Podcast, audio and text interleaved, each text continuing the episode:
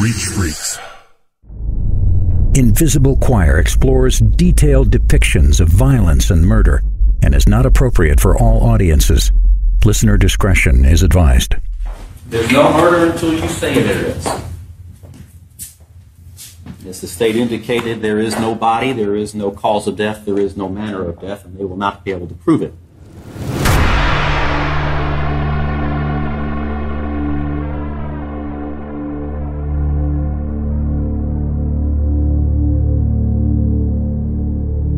In an interview with Entertainment Weekly, pop superstar Taylor Swift talked about how she came up with some of the lyrics in one of her hit songs.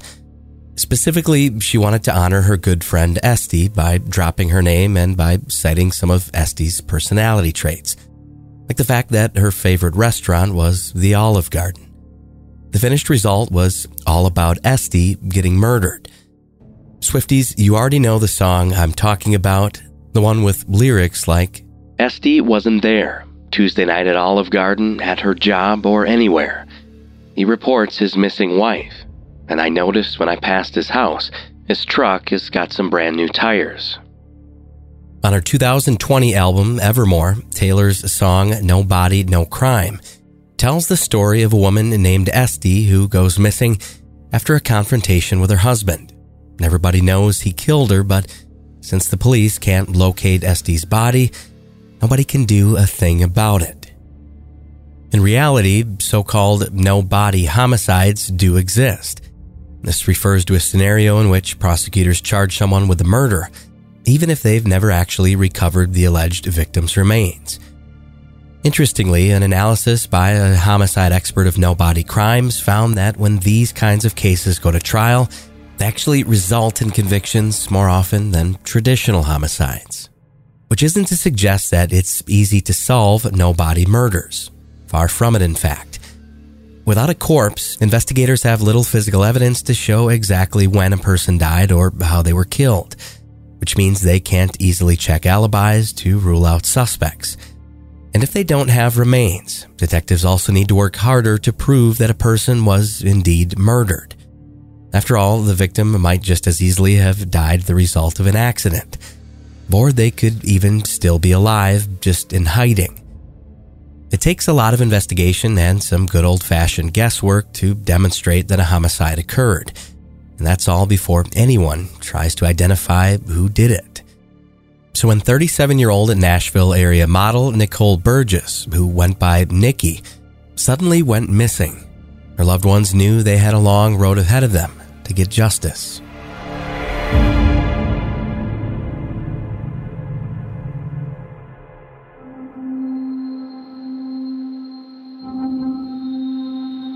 This story begins with a young boy whose name hasn't been released to the public.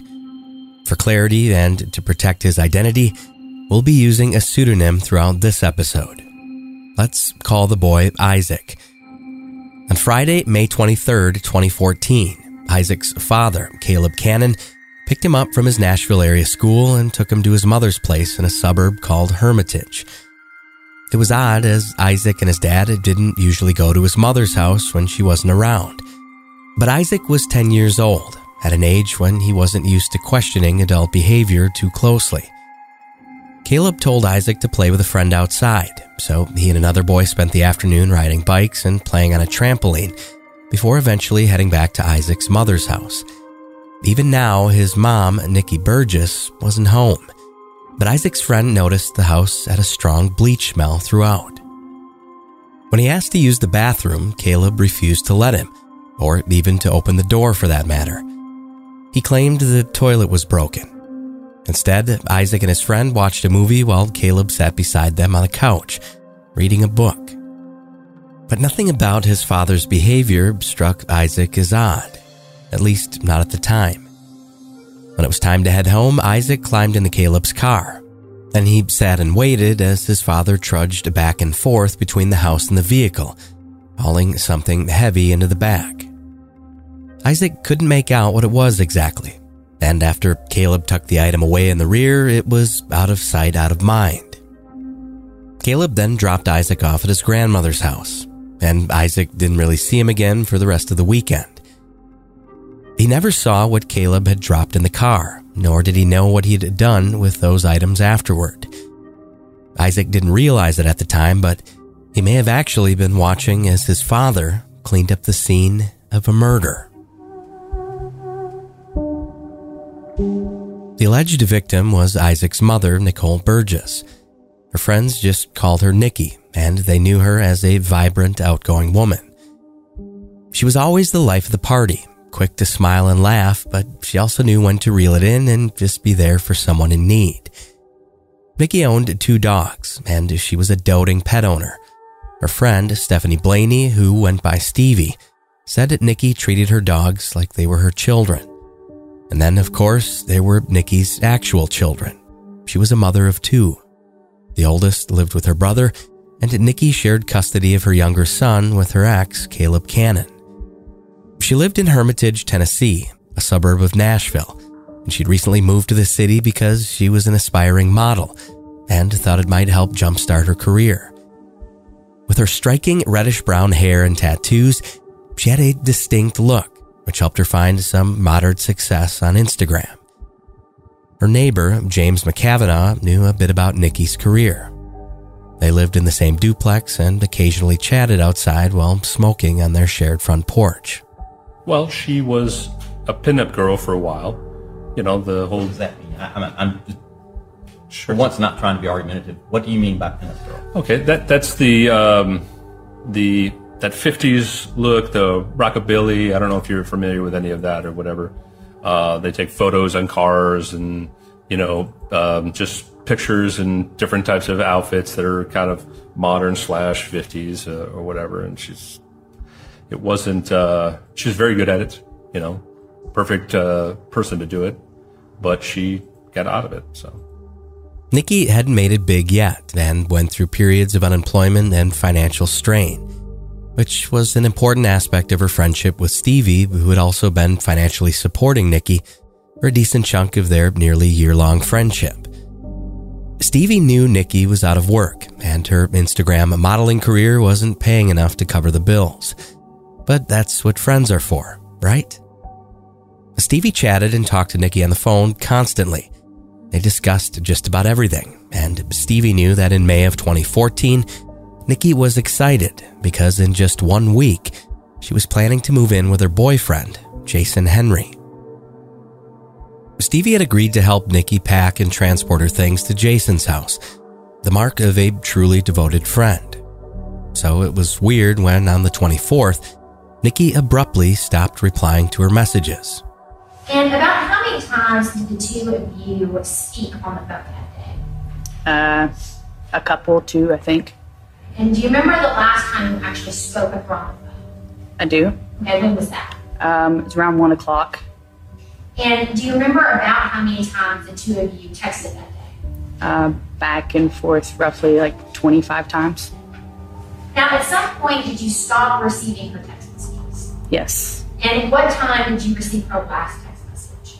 Um, I think it was, um, maybe. Two, two something around two o'clock. An afternoon? Yes. Now, after you received that last text message, did you continue to text her? I did. About how many times? Uh, that day, probably about four, five. And did you get a response from her? No. Did you continue to call her? Yes. Okay, about how many times? Uh, a lot. And what would tell us about what would happen? It went straight to voicemail. Stevie wasn't the only person to notice how Nikki became abruptly unresponsive. Nikki's boyfriend, Jason Henry, had a similar experience. Like Stevie, Jason tended to talk to Nikki a lot. Did you see Miss Burgess back on Friday, May twenty-third, twenty fourteen? No. Okay, did you communicate with her on that day? Yes. And did you exchange text messages? Yes. About how many text messages would you say the two of you exchanged that day? Several text messages. I mean, um, that was the end of my work day, and she was scheduled to come to Sparta, so it was quite often.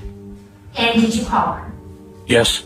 Around how many times would you say the two of you spoke on the phone that day? and I can't recall, two or three anyway. We want to briefly highlight one detail Jason just shared, that Nikki was coming over to see him that weekend. See, she wasn't going to come alone. Nikki was supposed to spend Memorial Day weekend with her boyfriend Jason and her best friend Stevie. Nikki had agreed to pick Stevie up at her house on Saturday morning, the day after she stopped replying to calls and texts. But Nikki never showed up, which again was utterly unlike her. Once more, Stevie tried calling and texting Nikki, and just like the day before, Nikki didn't answer, which was so out of her character, Stevie couldn't help but to worry. So as, as soon as she could, she found another friend who was willing to drive her up to Nikki's place. Um, whenever I got off work, I had a friend of mine um, took me to Nashville and uh, went and knocked on the door. Um, I actually got a pack of cigarettes and a six-pack of beer, to, hoping she was there, and just... Uh, and... Uh, Let me ask, before you got to the house, during this time, had you been communicating with Jason Henry, Miz Burgess' boyfriend? Yes, I had. So when you got to her house, do you remember around what time you got to her house on that Saturday, May twenty-fourth? Uh, say ten thirty, eleven o'clock. And is that in the morning or in the... In the P M. P M, correct. And when you got to her house, you mentioned what you brought. Did you attempt to knock on the doors? I did. Were there any answers? No, um, there were dog barks, but there weren't any answers. Did you try looking inside windows or anything? I did. Um, the one window you could see in that didn't have a curtain pulled, um, I could see the dogs had food and water, um, but I couldn't see anything. By that time, it was dark outside. Was there any lighting on inside the house? All the lights were on in the house. Now, did you try opening any of the doors? Um, I jiggled the front door, but I didn't try the back door. After a peek in Nikki's car and a check-in with her father, Stevie decided it was time to notify the authorities. After all, based on all of the evidence, any reasonable person would assume something had happened to Nikki, but that would be an assumption, not proof. And even though investigators later searched her house from top to bottom, they didn't find any indication of where she had gone or what happened to her. But the state of Nikki's home told a story, that she had either been abducted or perhaps even murdered. But so far, nobody could prove it, at least not without a body. This episode is proudly sponsored by Wild Grain. Hey guys, I got a little secret. If you've ever come over to my house and had dinner with my family, you know, at least two or three times a week, we're making amazing fresh bread. And newsflash, it's baked from frozen from Wild Grain. In our most recent box, we ordered one of Wild Grain's sourdough sesame seed loaves, which pairs amazingly well with my wife's homemade soup. We also got a double order of mine and my wife's favorite, the giant chocolate chunk cookies. And I love it because it takes all the guesswork out of baking, and even I can do it. So guys, check out Wild Grain, the first ever Bake From Frozen subscription box for sourdough breads, fresh pastas, and even artisanal pastries. Every item bakes from frozen in twenty-five minutes or less. No thawing required. It's super convenient and easy. And you can now fully customize your Wild Grain box. So you can choose any combination of breads, pastas, and pastries. You can even build a box of only breads, only pastas, or only pastries if you'd like. And for a limited time, you can get thirty dollars off the first box, plus free croissants in every box, when you go to wildgrain.com forward slash choir to start your subscription. You heard me, free croissants in every box, and thirty dollars off your first box when you go to wildgrain.com slash choir. That's wildgrain.com slash choir, or you can use promo code choir at checkout. This episode is also sponsored by BetterHelp. Listen, I know one thing about relationships. That is that I've not always been great at developing and keeping them. Part of that history has to do with trauma from my own childhood and some of it from adulthood. One of the relationships that I've most valued prioritizing in my life is that with my wife. Now, over the years, we've developed a great style of communication and openness with one another. There are times when I need to talk to somebody else to work things out or figure issues out that have more to do with me. That's where I've always benefited from therapy, is being able to have an objective sounding board, someone I can talk to who can help me work through things and develop strategies to deal with my own issues that may be impacting my relationships with others. So if you're at all thinking of starting therapy, give BetterHelp a try. It's entirely online. It's designed to be convenient, flexible, and suited to your schedule. You just fill out a brief questionnaire to get matched with a licensed therapist. And if it's not a good match for whatever reason, you can switch therapists anytime for no additional charge. Become your own soulmate, whether you're looking for one or not. Visit BetterHelp.com slash InvisibleChoir today to get ten percent off your first month. That's BetterHelp, H E L P dot com slash InvisibleChoir.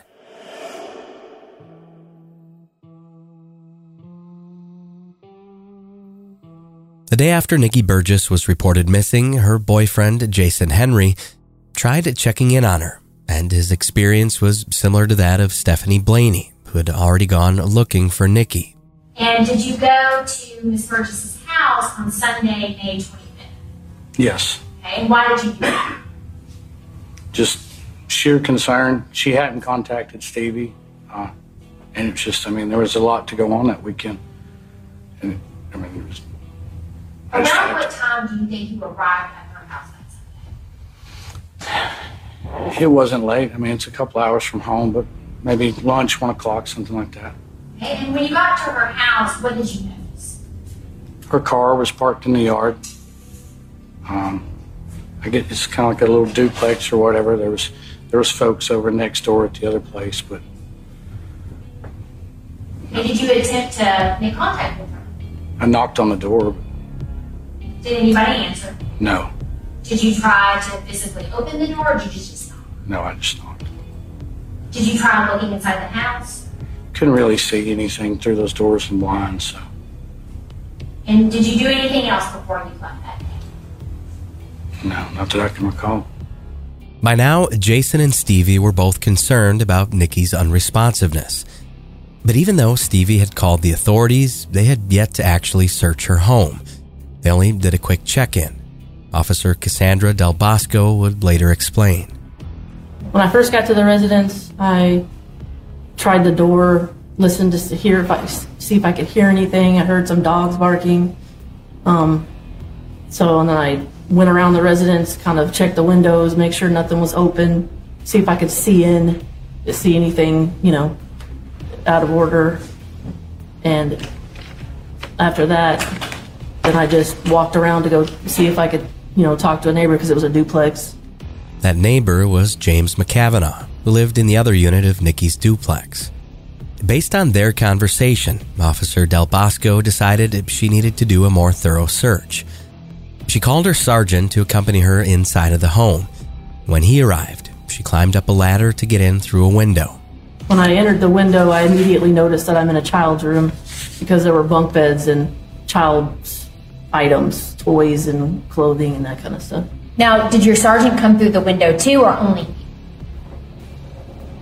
I don't remember him coming through the window with me. I remember going through the window and then at some point opening a door.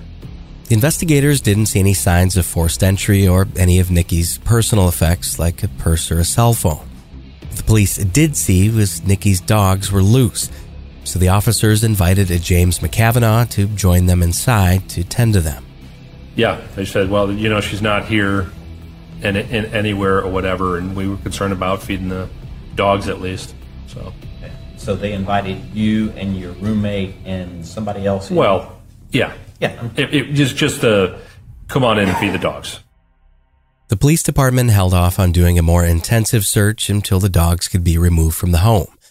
So, at their request, Stevie, Jason, and Nikki's father returned to Nikki's place to get the animals the very next Tuesday. We were there to get the dogs, uh, the animals, so... Did you go inside the house? Yes. How did y'all get inside the house? Um, I think through the back door. It was unlocked. As the trio walked through the home, they were stunned at the state it was left in. Um, I went in... Uh, the dogs were actually not in the kitchen where she would have put them, but they were in the the part that's carpeted, The kitchen was vinyl, so that's where she always put them just in case they had accidents. Um, there were dog feces everywhere. Um, the dogs have been chewing things up. There was stuff scattered all through the house, just everywhere. It was in complete disarray. Um, the one dog was in was in heat, and she was panting, and um, was she bleeding? Did you notice that she was bleeding? She was, yeah. She's a white dog. She was. It was very visible that she was bleeding. Nikki's boyfriend Jason was equally as shocked. I mean, it was a, it was a disaster. It was a, just a train wreck from the beginning to the end. Tell us about that. Not, yeah.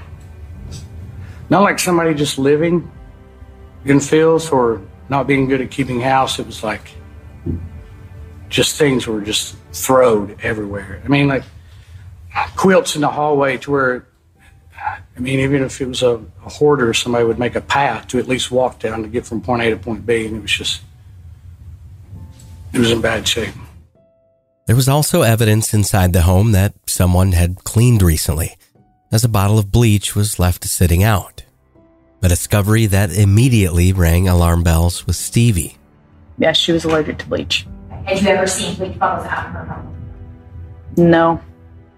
Stevie was always careful when doing laundry if she knew Nikki was coming over. And Nikki's boyfriend Jason was also aware that he couldn't use it either, because she was allergic. There was a bottle of bleach in the kitchen, and that didn't look right to me at all. Why is that? Foundation? She, uh... Foundation? She didn't like bleach. I guess she was, she was allergic to it. I know at some point she had told me when I was cleaning out the house, like, don't use bleach or whatever. And I'm like, why? And she's like, I can't be around that stuff. So I just thought it was odd to see a bottle of bleach in there, and it was open. Nikki would never buy bleach for ordinary house cleaning, so someone else must have scrubbed the place. Nikki's friend, boyfriend, and father knew better than to disturb the crime scene any further, so they got the dogs and hurried out as quickly as they could. Afterward, the police searched Nikki's house again on May twenty-ninth, twenty fourteen. It was clear Nikki hadn't been home in a while by that point. In addition to the dog feces and other evidence Stevie and Jason had noticed earlier, the police also found strange bits and pieces of trash and other debris around the home. A bathroom rug with a small stain on it had been moved into the bedroom, and there was a diaphragm crusted with days-old blood in the trash. Cadaver dogs scoured the home multiple times. During one scan, they responded to Nikki's bathtub, where they began pawing relentlessly at the drain, their reaction suggesting there had once been decomposing human remains there. The bedspread in Nikki's room was also stained with blood, tangled up with at least one electrical cord, and investigators also recovered a set of brass knuckles there. Unfortunately, forensic technicians weren't able to gather any useful D N A from any of the items. Investigators also found Nikki's purse in her car, which was still parked in front of her place with the door locked. But that was all they could tell by searching Nikki's home. They needed to cast a wider net to better understand what actually happened to the missing woman. So they began by looking at her ex, Caleb Cannon. Stevie had already informed investigators that Nikki and Caleb had been arguing the day she went missing.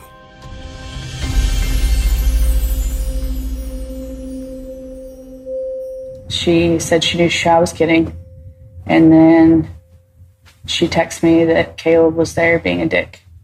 Um, I asked money, because she said, and she said not yet. And that was the last time I ever heard from her. Besides the brief exchange, Caleb's behavior on the day of Nikki's disappearance was certainly suspicious enough. He didn't usually pick up his and Nikki's son from school, but on May twenty-third, twenty fourteen, he did. As a reminder, the ten-year-old boy's name hasn't been made public, but we're referring to him as Isaac.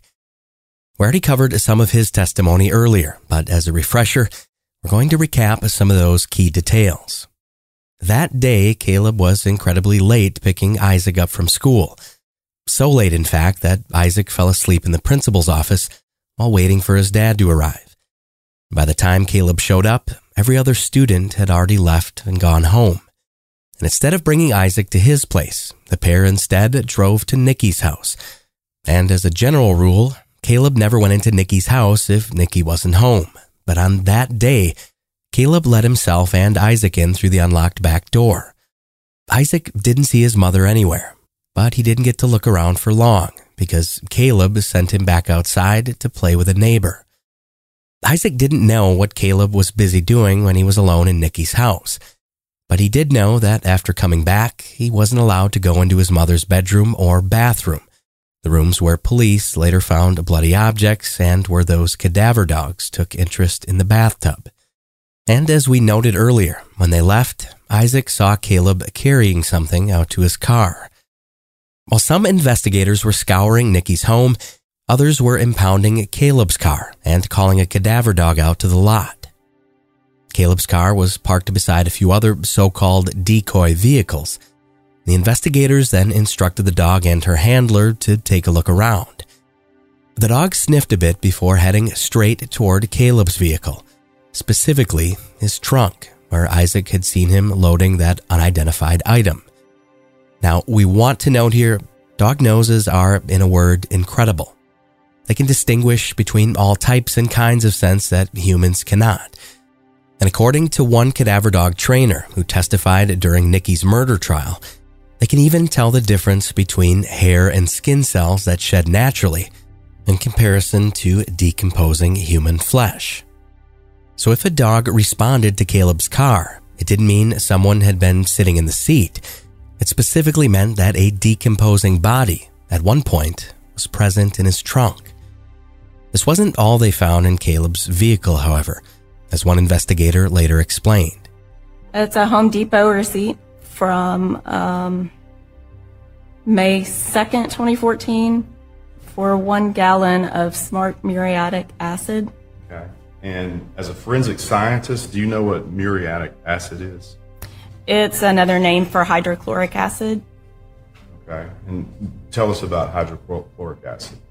Um. It's a strong acid that has many uses. I used it at the T B I in the drug chemistry section. Um, this particular one, I believe, is used as an industrial strength cleaner. Um, it can be used to clean pools and um, I read bricks and masonry. Now, is it? Uh, what happens if you pour some some of this on you? Um, it's very corrosive. It would burn your skin. Um, contact with your eyes would.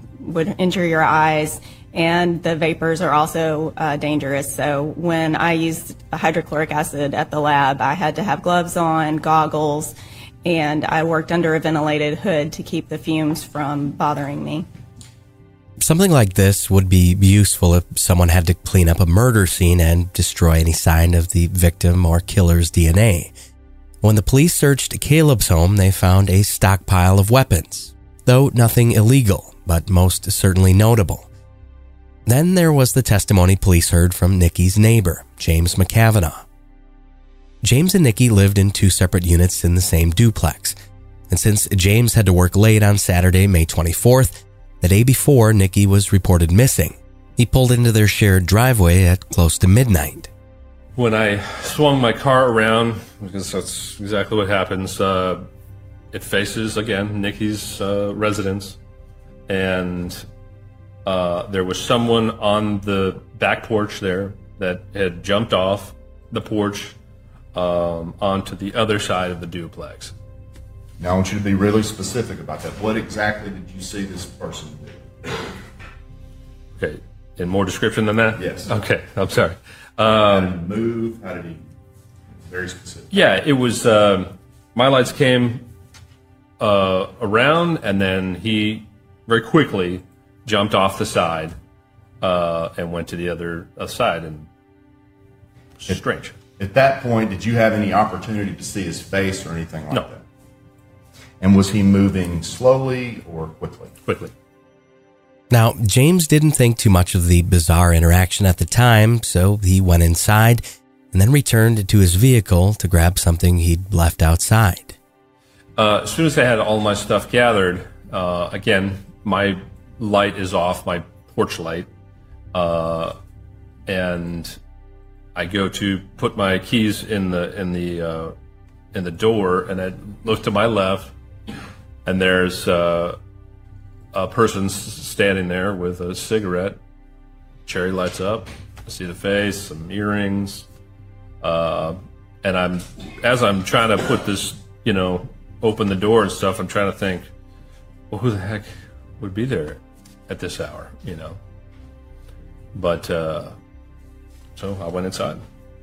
This was an odd place for a middle-of-the-night cigarette break, but once again, James wasn't all that surprised or curious.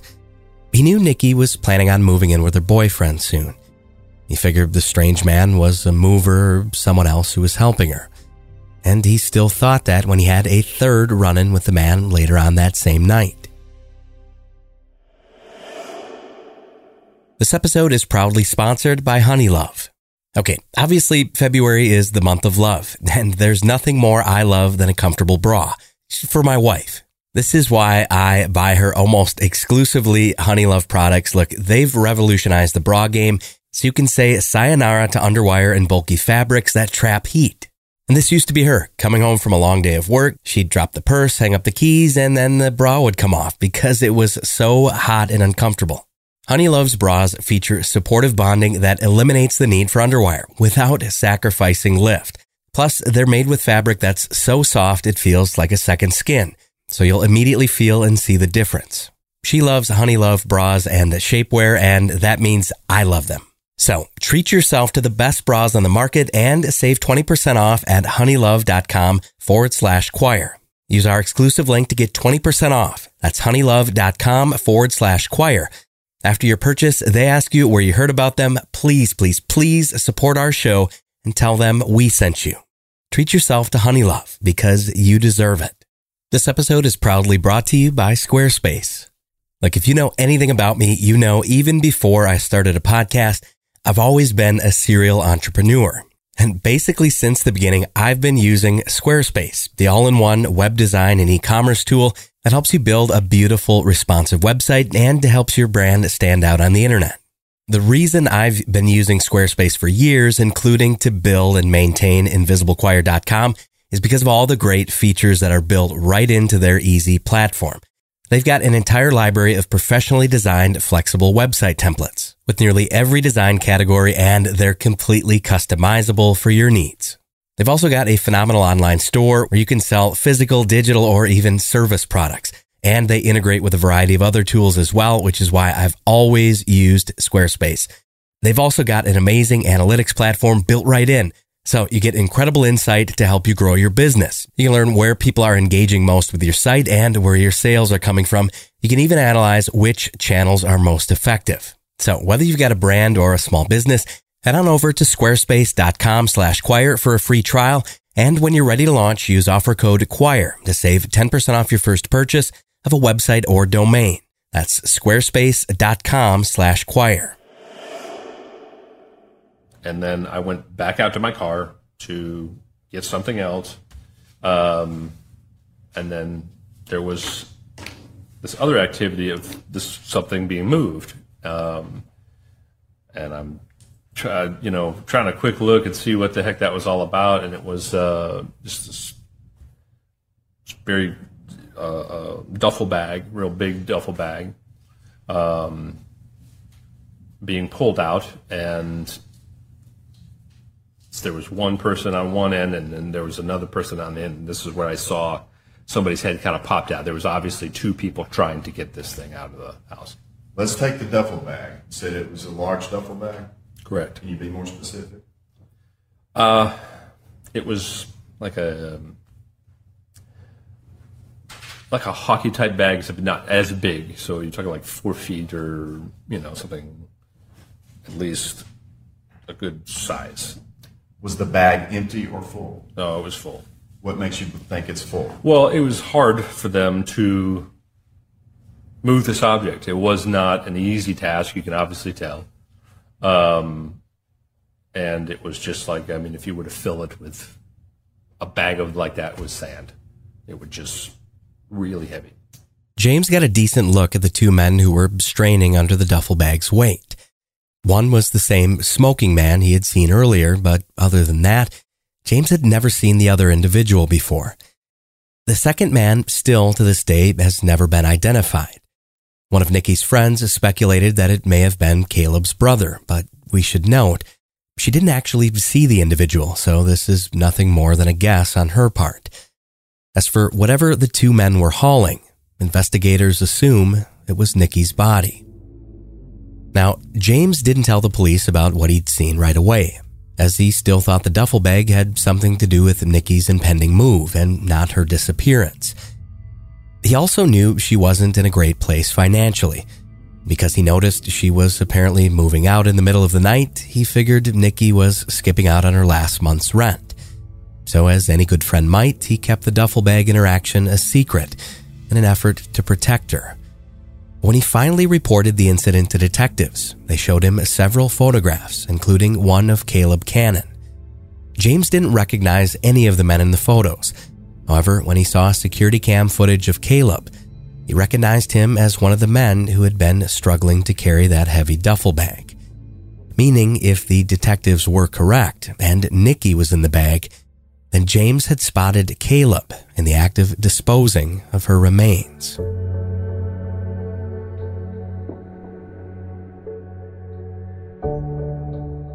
No matter how much evidence seemed to indicate Caleb's guilt, police still haven't found Nikki's body, or any hard evidence for that matter that proved she met a violent end. Even the cadaver dog's reaction only showed that decomposing remains had once been in her house, though it didn't necessarily mean they were hers. The police couldn't say with any certainty that Nikki was even dead, let alone that she'd been murdered, at least not by Caleb's hands or in some other way. Caleb also had a lot of alternate explanations about why Nikki may have gone missing. He gave statements to police implying Nikki used drugs and that she was a sex worker. He also speculated she might have skipped town while abusing substances, or that she might have died while performing risky sexual services for a client. And in all fairness, police did find evidence that Nikki had used controlled substances, but it's unclear how much truth there was to the rest of his statement. It's possible Caleb was trying to send police off on a wild goose chase. Figuratively, this was the equivalent of bleaching her house, as he was possibly trying to destroy the truth and covering it up with caustic lies. Clearly, Nikki's loved ones didn't buy his story. Many were all too certain that Nikki was already dead, most likely by his hands. Nikki and Caleb's son, who we've been referring to as Isaac, told a friend that he believed his dad most likely killed his mother. Then in July of two thousand fourteen, Nikki's boyfriend Jason Henry posted on Facebook about the case. He offered a one thousand dollars reward to anyone who could help police recover her remains. He even promised not to ask the tipster any probing questions about how they knew about Nikki's final resting place. As Jason put it in his post, quote, "I want nothing more than the location of Nikki's body. I would offer a million if I could, but one thousand dollars is what I have." We don't actually know if anyone took Jason up on the offer, but given that Nikki's remains still weren't recovered afterward, we can make an educated guess that no one came forward with any usable tips. So months passed in which the police kept gathering information in hopes they'd one day have enough to make an arrest. But even after the F B I became involved with the case, they still didn't manage to locate Nikki's body. Nikki's good friend, Brittany McCann, was also convinced of Caleb's guilt, and while the police slowly and methodically continued on with their investigation, she took justice into her own hands.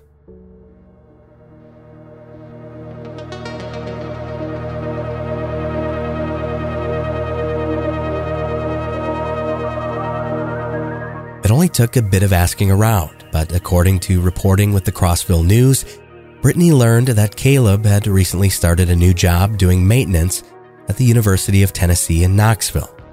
So she fired off countless emails, contacting every person with authority she could find on campus. As she put it, quote, "I let them know Caleb's history. I sent them links to the news stories because that's not going to show up on a background check because the arrest hasn't happened yet, but it will." Days later, the vice chancellor replied to Brittany, confirming they'd received the information. And a short while after that, Caleb was dismissed from his job. It was a small victory for Brittany. She told the press, quote, "I hate to say it, but it feels great. But I don't want Caleb to be able to live a normal life when Nikki is not living hers." And that's the rub. Brittany won a small battle, but the war for justice was still elusive. Caleb may have lost his job, but he was still a free man, and Nikki's case remained open and unsolved. Progress wouldn't inevitably come from doxing campaigns either, but by raising awareness and keeping the pressure on the police to solve the homicide. Three months after her disappearance in August of two thousand fourteen, Nikki's friends arranged a public memorial, acknowledging that she was most likely dead by now. Police statements at the time reflected a similar attitude.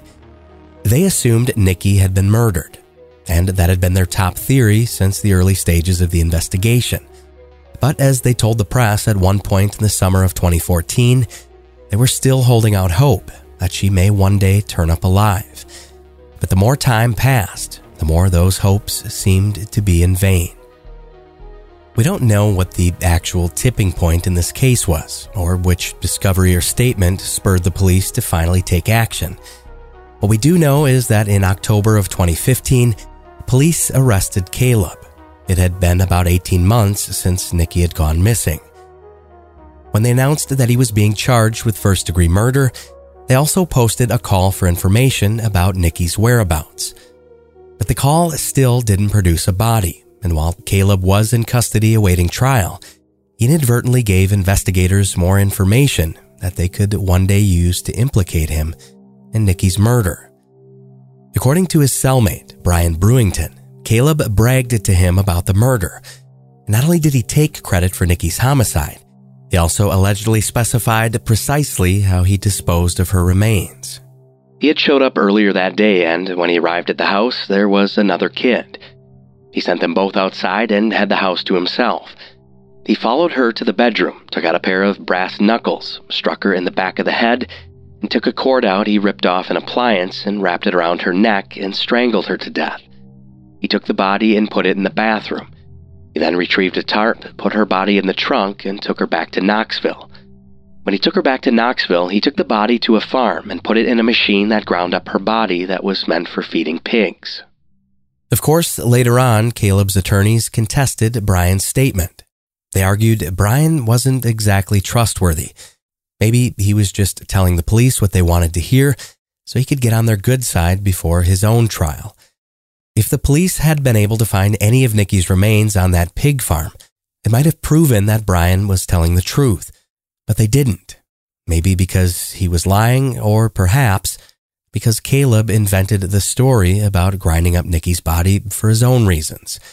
Or potentially, Brian and Caleb were both being honest. But this statement didn't come to light until over a year after Nikki's disappearance. So if she had in fact been ground up and fed to pigs, it's likely far too much time had passed for any of her remains to be recovered. It was up to the courts now to decide who they believed as they sat for a two thousand seventeen hearing.